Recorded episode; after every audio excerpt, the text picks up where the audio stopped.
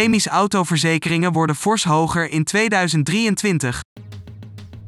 Autoverzekeringen zijn al duurder geworden dit jaar, maar de prijzen van autoverzekeringen gaan in 2023 nog veel sterker omhoog, zo stellen deskundigen tegenover radiozender BNR.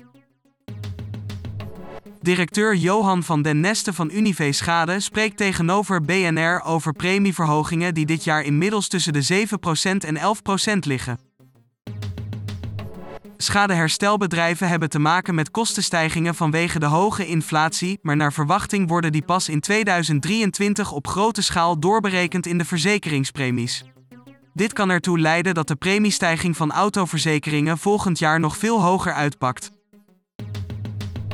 Volgens directeur Hans de Kok van financiële vergelijker PriceWise is wat er dit jaar gebeurt met de premies van autoverzekeringen stilte voor de storm.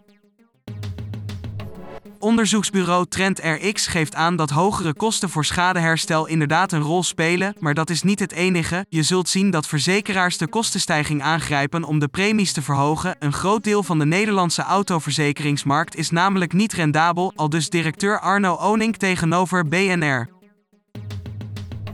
Afgelopen oktober maakte de site Autoverzekering.nl al melding van stijgende premies in 2022. Door de oplopende inflatie was het te verwachten dat ook de autopremies omhoog zouden gaan, zei autoverzekeringsexpert Jerry Pool van Autoverzekering.nl daarover. Toch zie je dat het zich momenteel alleen nog beperkt tot de beperkt cascoverzekeringen.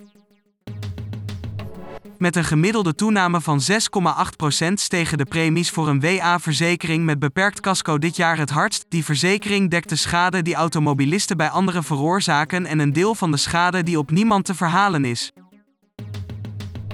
Premies voor alleen een WA-verzekering stegen met 1,3%.